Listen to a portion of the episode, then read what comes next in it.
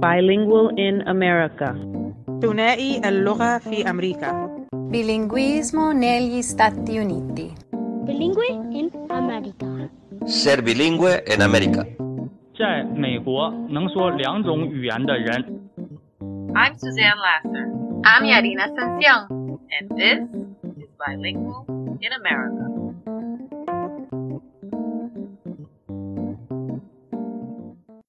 Suzanne and I have truly the distinct honor of speaking with Dr. Alma Flor Ada and Dr. Isabel Campoy, educators, leaders, authors, advocates for multilingual education, and social justice trendsetters. And the list can go on and on and on. But most importantly, I wanted to also acknowledge that both um, Alma and Isabel have a teachership award established by CABE, the California Association Bilingual Education um, Association, and it's given annually in their honor. And it's just one of the many ways that we recognize their contributions and commitment to excellence for multicultural education. Their children's books and poetry illuminate on the richness of the Latino culture and their strong belief in the power of transformation and social justice. And so I cannot say enough. Welcome, welcome, welcome to Bilingual in America. This is a dream come true for us. Thank you, thank you, thank you, and gracias. Mm-hmm. Bueno, Bueno, mujeres, vamos a comenzar. Let's get started because Yarina and I have waited a long time to have this opportunity. So, in order to begin, we would love for each of you to share a little about your early experience and how that influenced who you are today. In particular, we're interested in your bilingual journey.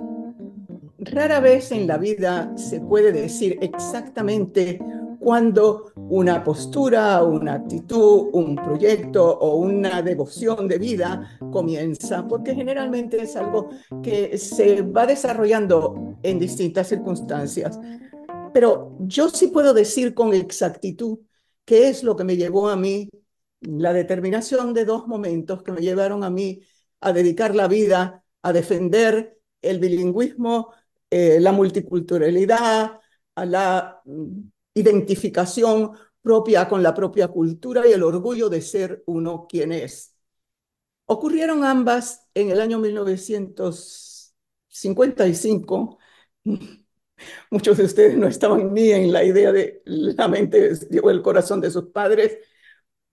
En mi primer año de college en los Estados Unidos, en Colorado, yo tenía una beca y como becaria, pues dormía no en un cuarto privado como las estudiantes que pagaban por uh, su estadía, sino con un grupo de otras muchachas también becarias en un largo dormitorio con muchas camas cerca una de la otra. Varias de esas chicas hablaban español. Yo estaba recién llegada desde Cuba, mi familia seguía viviendo en Cuba, yo había ido a estudiar con aquella beca y claro, tenía una profunda nostalgia y no era fácil en aquella época la comunicación. Pensar en llamar por larga distancia desde Estados Unidos a Cuba era imposible. Cuando oí a varias de las chicas hablando español, yo me acerqué a ellas deseosa de hablar con ellas y todas me dijeron que ellas no hablaban español, me contestaron en inglés, se apartaron de mí, cosa que a mí yo me lo tomé de una manera personal y que me dolía mucho pensar que no podía hacer esas amistades que me hubieran sido más cercanas. Fue una gran sorpresa el día que una de ellas me dijo, ven, que es el cumpleaños de Yolanda y vamos a celebrarlo. Yo me sentí contentísima y me fui con ellas y bajamos al sótano, donde había una serie de, eh, de cuartos, de habitaciones en que las chicas podían reunirse a estudiar o a, a hacer algún trabajo o algo. Y pensé que allí celebraríamos el cumpleaños, pero no, ellas me llevaron al fondo del pasillo a una puerta de metal que yo ni cuenta me había dado que existiera, la abrieron y bajamos por unos escalones de cemento, varios, varios escalones, hasta encontrarnos en un sitio cerrado, oscuro, que era el Boiler Room, el cuarto donde estaban las grandes calderas de aquel muy grande edificio de cuatro pisos de ladrillo en Colorado. Para mí fue una sorpresa cuando una de ellas abrió una bolsa de papel y sacó unos platos de papel y sacó una olla con enchiladas y empezó a servir enchiladas en aquellos platos que nos comíamos allí de pie en la oscuridad de aquel, de aquel rincón.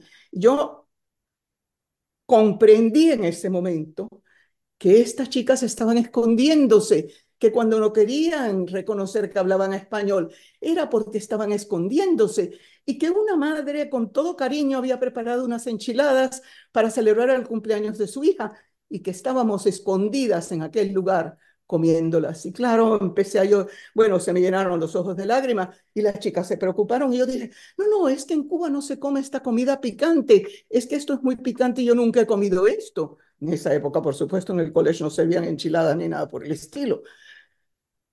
Pero aquello, cuando yo salí, subí aquellos escalones y salí de aquel sótano, doble sótano, me dije que yo iba a hacer algo en mi vida para trabajar en favor de que nadie tuviera que sentirse avergonzado del idioma que hablaba ni de quién era.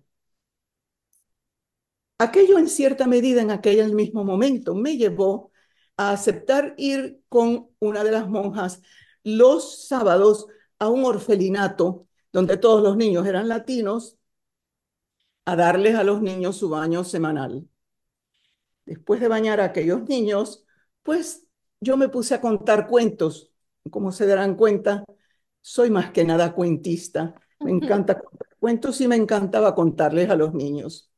Tenía en las piernas a una niñita ah, como de tres años, recién bañadita, yo con los instintos maternales que se empezaban a, aparecer en esos momentos, encantada de tener a esta niña en los brazos, pero cuando empecé a contar un cuento en inglés, ella me dijo, no, no, y aquí en el oído, muy bajito, me dijo, speak the other way. No sabía distinguir español e inglés, pero the other way. Y yo le dije, pero si tú no entiendes español. Y ella me dijo, no entiendo. I don't understand, but that's the way my mother used to sound. The way my mother used to sound. Esa vocecita sigue en mi oído y le he dedicado la vida a que no haya niño que se avergüence de aprender la lengua que suena como sonaba su madre y que no pierda esa lengua para que pueda conversar con su madre, para que si tiene la suerte de no ser huérfano como aquella niñita, no se quede en gran medida muy distanciado de su madre porque carecen de un idioma común. Ese es mi comienzo. Un hermosísimo comienzo. Very, very beautiful. Thank you. Um, really, um, I have heard you before, but uh, every time is the same energy of justice for the language. Yes. And uh, my story is uh, exactly the you know it's it's very short and, and it's very different. I I uh, I am bilingual because I was hungry, and I was hungry because my father was an English teacher, and he decided that we were all going to learn English, and that without English we were not going to survive, not here, not there, not anywhere. So um, he put all kinds of messages all throughout the house and at the table, you had to ask for the food in English. So um, it was uh, quite a lesson. We learned very rapidly all the terminology that was referred to food. And it is exactly the opposite to what you were saying. But when I arrived for the first time to the United States at 16, I realized that um, the, the way of uh, going forward in life is uh, honoring where you come from, the language that has been uh, your your alma, uh, your, your soul, and your origins, and at the same time, a language that will allow you to do better, to do good, to open your arms towards the universe that you have in front. And I think that English and Spanish are the two major languages in the world. And um, it is a privilege and pride poder hablarlos los dos. I've never heard both of your testimonies. Nunca oído sus testimonios. And I can say that truly I am touched, deeply touched in my heart. Two distinct stories, dos historias diferentes, pero lo que oigo en las dos historias es pasión. Pasión para su idioma, para su cultura, para su gente, para la gente, for people. To not feel shame, but to be proud of who they are. And for that, I'm grateful for, for those testimonies and for what you did with those experiences. Y por eso les doy la gracia por sus testimonios y por lo que han hecho con su experiencia, ¿verdad? Porque usted podía haber hecho, no, no voy, no voy a hacer nada con eso. Es una experiencia, la pongo a este ladito, pero no, usaron esa experiencia para dar fuego a una cosa importante en la vida. You, you use that experience to give light and fire to something that's very important in Yeah. this world. Yeah. Yeah.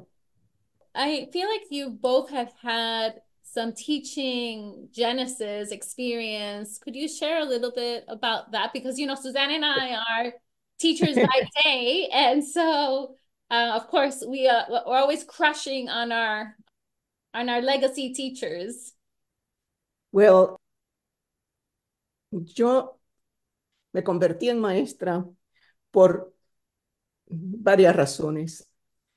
Una de ellas fue que me encantaba leer, me encantaba oír cuentos, me encantaba que me enseñaran cosas en mi casa, pero cuando iba a la escuela y era todo tan rígido, tan sin interés, pues yo sufría enormemente. ¿Por qué no puedo estar leyendo un bonito libro y tengo que estar aquí uh, oyendo unas cosas que tengo que memorizar y tal? Aquello no, no me satisfacía para nada. Mi padre era profesor de matemática y me enseñó matemáticas jugando. Muy pequeñita, él hizo un trabajo en, una, en unas minas de cobre eh, que estaban manejadas por unos norteamericanos y vio que traían monedas limpias americanas, pennies, bolsas de pennies, y entonces él cambió dinero para tener esos pennies limpios, brillantes, eh, nuevecitos, y yo tenía tres, cuatro años, y él me hacía que hiciera pilitas de a cinco, pilitas de a diez, filas de cinco por acá y de dos por acá. Y así aprendí matemáticas, y las matemáticas para mí eran una cosa viva, que tenían que ver con la realidad. Él me llevaba al campo a sus trabajos de agrimensura y me decía, vamos a averiguar a qué velocidad va el tren. Mira, cada cierto, cada kilómetro hay un, un poste con un número. Vamos a mirar el reloj y ver cuántos minutos tarda de un poste al otro. En fin, hacíamos todo tipo de cosas que tenían, que eran vida, pero en la escuela todo era, no quiero decir muerto, pero por lo menos. Moribundo. Entonces, en sexto grado, tuve una maestra magnífica, tuve una maestra extraordinaria que se dio cuenta que yo era disléxica y nadie se había preocupado porque como tenía buena memoria y recordaba lo que había oído y era buena en matemáticas, pues allá va la niña de grado en grado y sabía leer. No, la mi dislexia no ha sido con la lectura, ha sido con la escritura. Yo lo que no sabía era dónde terminaba una palabra y empezaba otra al escribir y era un desastre. Y esa maestra con una paciencia enorme, y estoy segura que sin ningún conocimiento previo de esto, sino con sentido común, supo encontrarme y darme un camino a base de poesía para curarme de la dislexia. Le viviré eternamente agradecida. Mi madre, mis tías, mi abuela, eran todas maestras, pero eran unas maestras llenas de vida, de actividad, contaban las cosas que pasaban en sus clases y todo eso me hacía saber a mí que había dos tipos de educación, la que no llevaba a ninguna parte y la que podía cautivarte para siempre. Y ese tipo de maestra quise ser yo. Así como confieso que de pequeña en la escuela, así como suspiraba por tener libros que leer, libros encantadores que leer, pensaba cómo algún día yo iba a hacer unos libros que le encantaran a los niños para aprender y no los libros de texto aburridos que yo tenía. Mis comienzos. Um, it's um, again, it's it's uh, very different. Um, my father, as I have already said, was a teacher, and uh, it was my mother's voice. Uh, my mother always with that voice from everywhere in my soul uh, that she said, see, if I would have attended your father's classes, I would know the words that he is now telling me because my father a poet used to write poems to my mother and my mother would look at her at him and say diego this is so wonderful but she didn't understand a word. Porque I mean, in English. yeah the, the, the poems were in english and she just would melt. But but but she said see it is very important very important to be bilingual and to attend classes and to and and you should be a teacher. So I, I became a teacher when I finished uh, um, philology, and uh, and and however, it was the word. The word has been always that uh, life presence inside of me all my life, and and and so in order to be closer to the words and with an open uh, schedule, so that I could do what I had already begun doing, that was teaching to um, people that uh, um, were sirviendo en las casas como um, sirvientas que limpiaban casas y los hombres de la construcción y uh, people that had never learned to read or write. And uh, I was doing that in the evening and I needed more time. So I became an editor and that was it.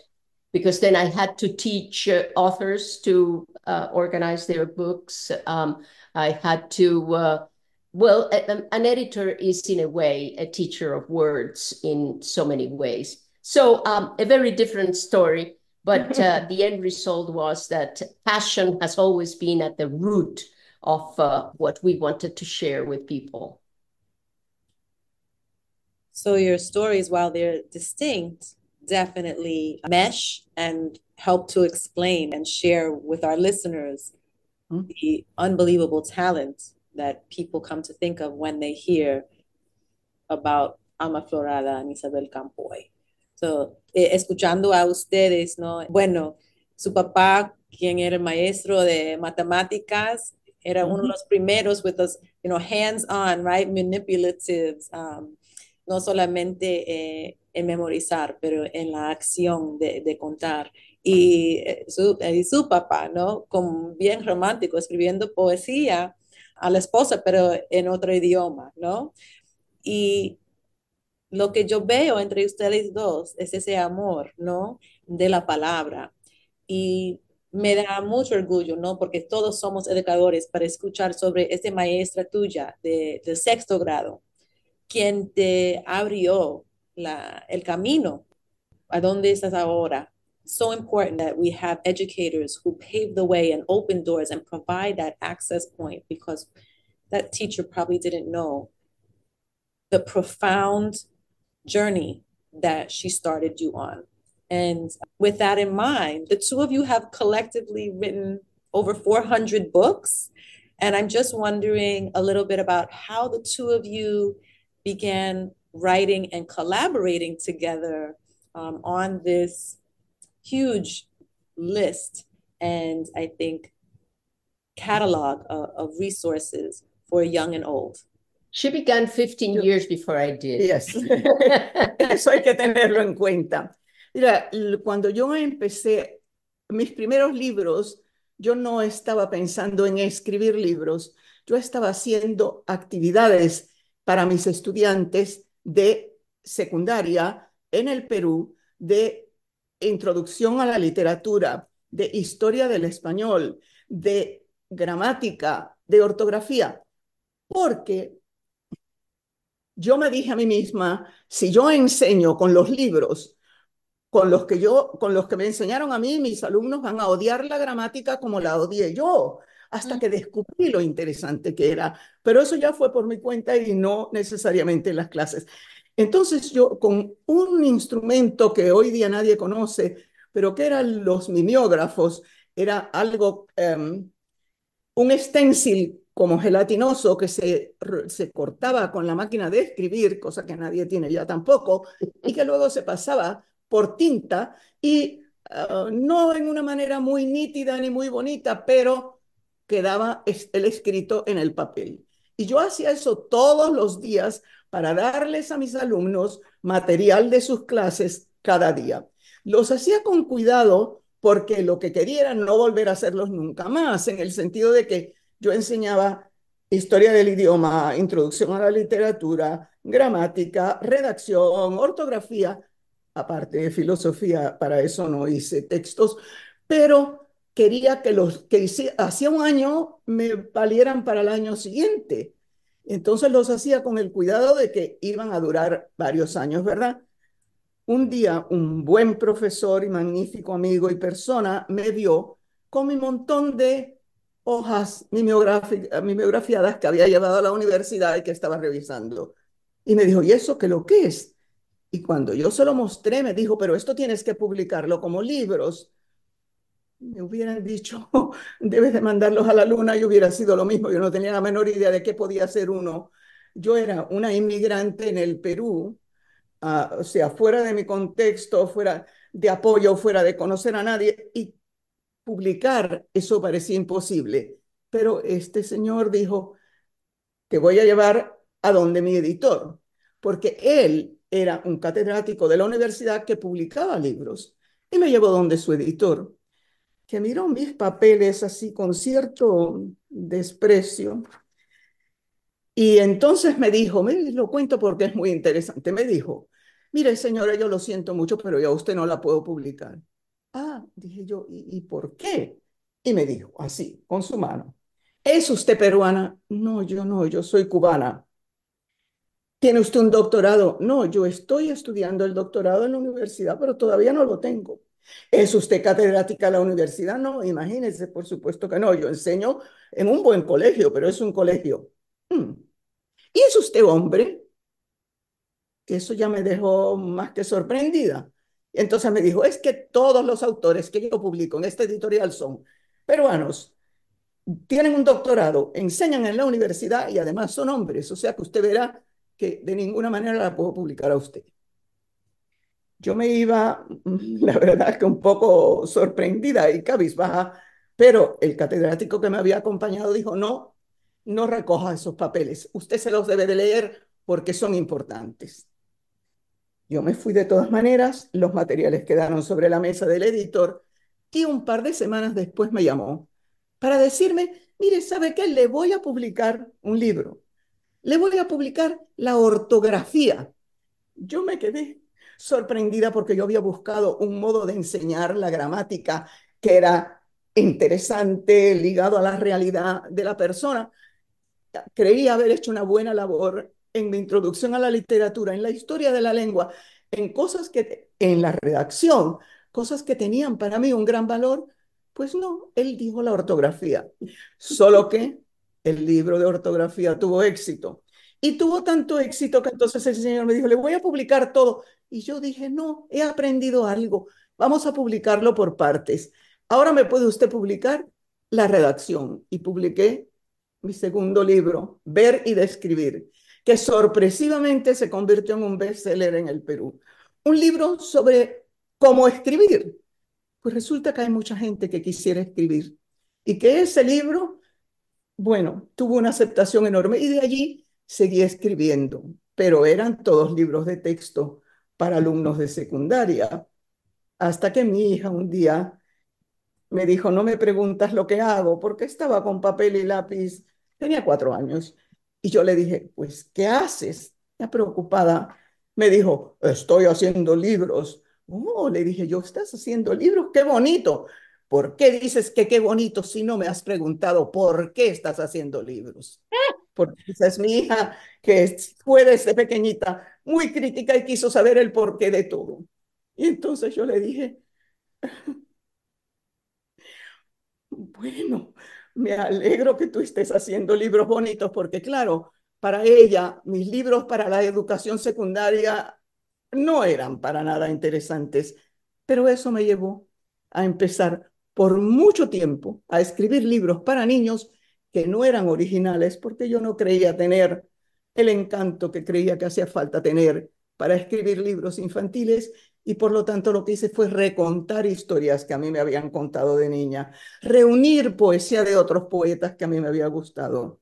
Y pasaron varios años y había publicado muchos libros antes de que el primer cuento irrumpiera y me diera la libertad de hacer cosas originales.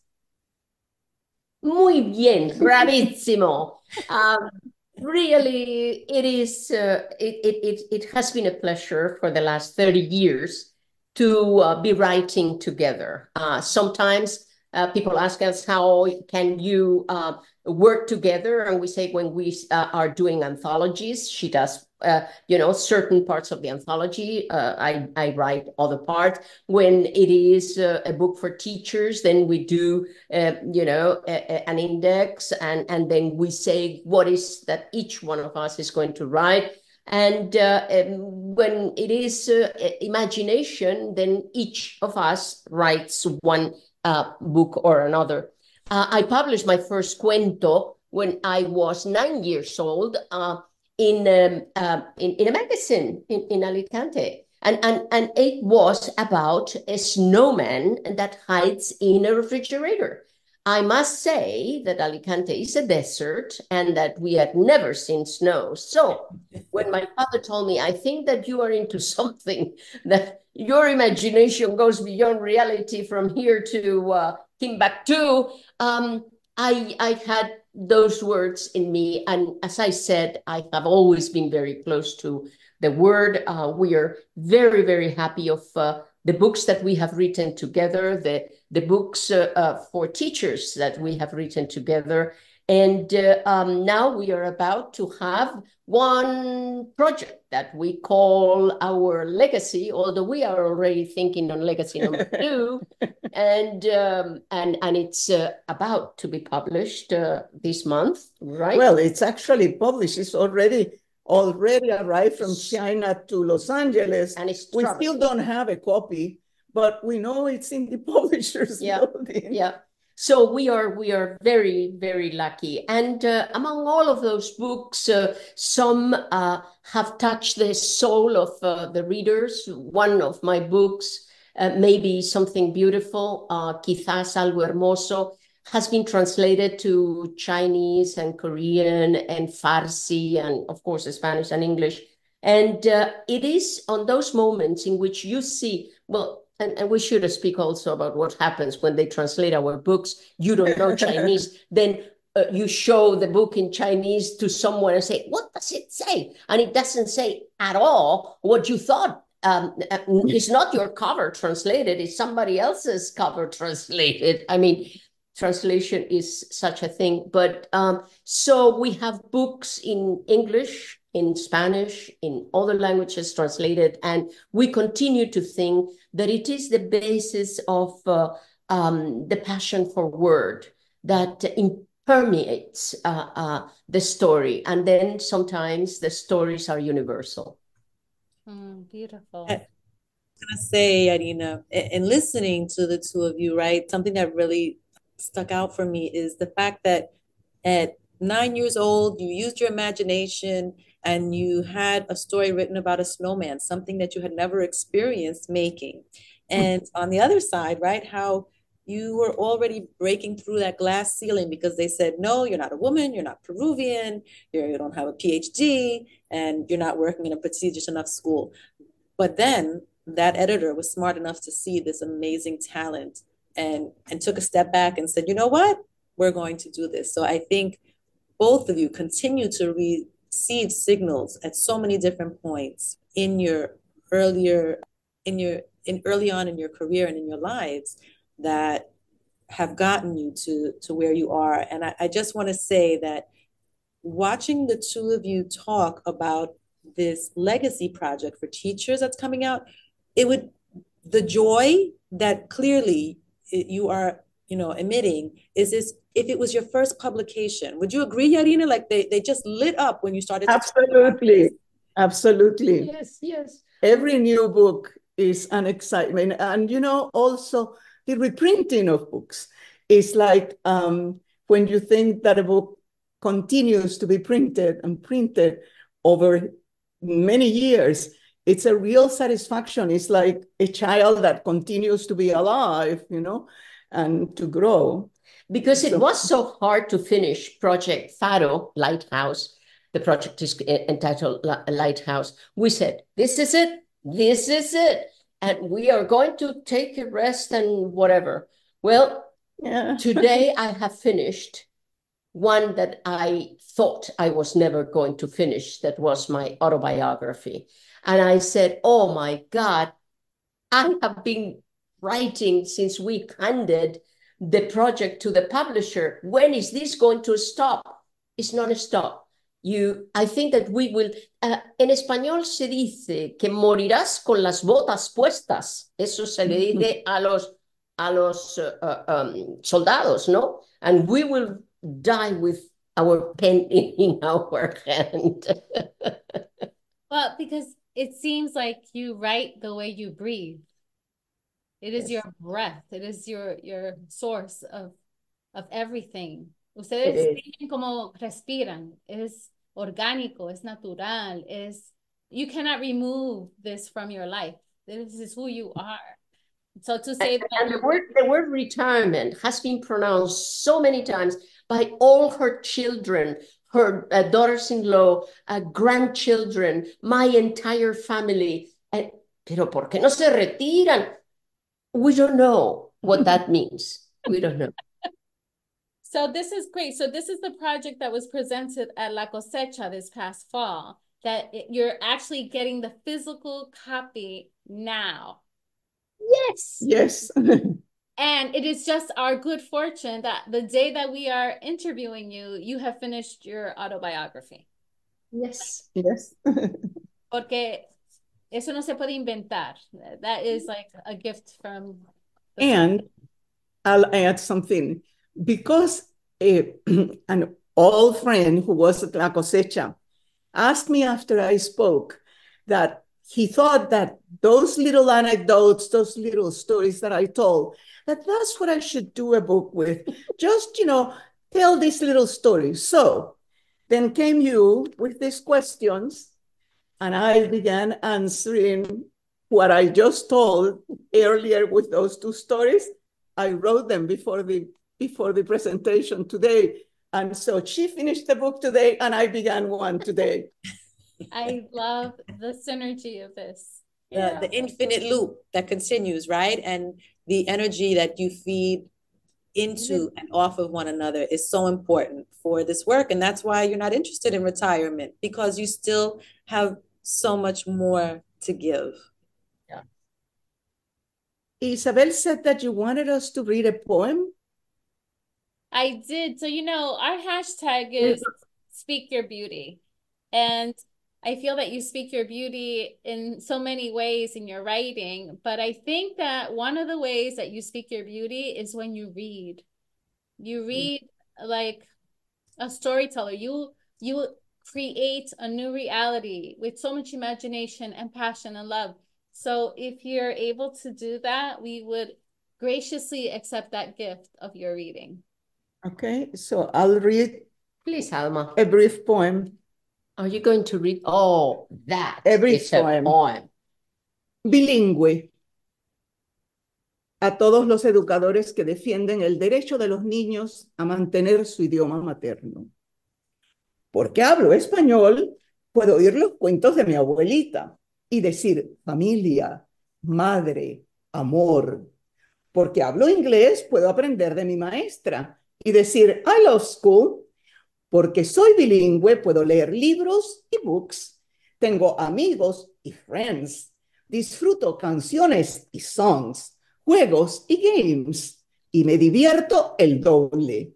Y algún día, porque sé hablar dos idiomas, podré hacer el doble de cosas, ayudar al doble de personas y hacer lo que haga el doble de bien. I love that poem. I really love that poem. Yes, yes. And, and actually, uh, teachers and students do too. It is uh, one of your favorite poems. Mine is a little different. Um, and it's uh, sort of a Spanglish. I told you so. I told you so, ya te dije. They would not believe la fuerza de una sola voz one single voice for all of us, al unísono, unison of rhythm, of ganas to break the ceiling of our cages.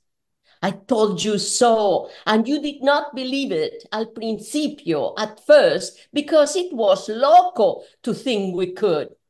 But we could, porque sí se puede, because we can talk and ask questions and find the truth. Sí, esa verdad, ese truth que nos esconden bajo fake realities, promises, promesas de redención, promesas de one time we will sit at the table of the gods, eating their bread with them as friends, como amigos, fake friends. Pero aquí nos tienes. Here we are, standing at the door of our belonging, at the center of our identity, at the heart of our me too, yo también, firmes, standing, sonriendo, smiling, because all spilled anger only made us be more, more of us, more convinced that tyranny cannot open the windows of our surrender. Their injusticia será pasado imperfecto, imperfect tense for injustice, silenced by our tomorrow. Just listen. I told you so. Ya te dije. La fuerza de nuestra perfecta voz, the strength of our perfect voice, ya se oye aquí y ahora. Yes, we are. Yes, we are. Little by little. Bravo. Conquer conquering. Never give up. Isn't that? Never give up? Never give up? Yes. Never. I cannot thank you enough for this time. I've waited so long for this interview. And I'm just, my heart is so full. And we are so grateful to you for the work that you've taken on, for all the ways that you've shown your beauty in the world, for always standing for justice, para la justicia que siempre ustedes son, alumbran, alumbran siempre para la justicia de la, de la humanidad. It's not even just Latin people, it's all people, right? Because we need this for all people. And um, I just want to tell our listeners to get your newest collection El Faro, the Lighthouse. They can go to velasquezpress.com. Is that right? Yes. And uh, and for all future projects, is that where they're being um, filtered into and housed? More or less. Yes. because we know you're not going to retire, so we have to make sure that we stay connected to you. but really, truly, thank you. Thank you for being educators, for being leaders, for being authors, for being advocates for multilingual education, for being social justice trendsetters, for being beautiful women who speak light and life into our humanity. I thank you so much, and um, and continue. And we thank you, and we thank you for creating uh, Bilingue in America, uh, for opening this uh, series of podcasts to a variety of voices, for gathering positive and important thoughts in it. Thank you so much, and thank you for inviting us to be a part of it. Bravo, mujeres. Adelante. Gracias. Thank you. Thank you. Thank you for your interest in the stories we share. By sharing, following, and liking our podcast on anchor.fm bilingual in America and our Instagram blog at bilingualinamerica.podcast, you are speaking your beauty. We welcome your comments and feedback, and we appreciate your support. Follow us, like us, share us.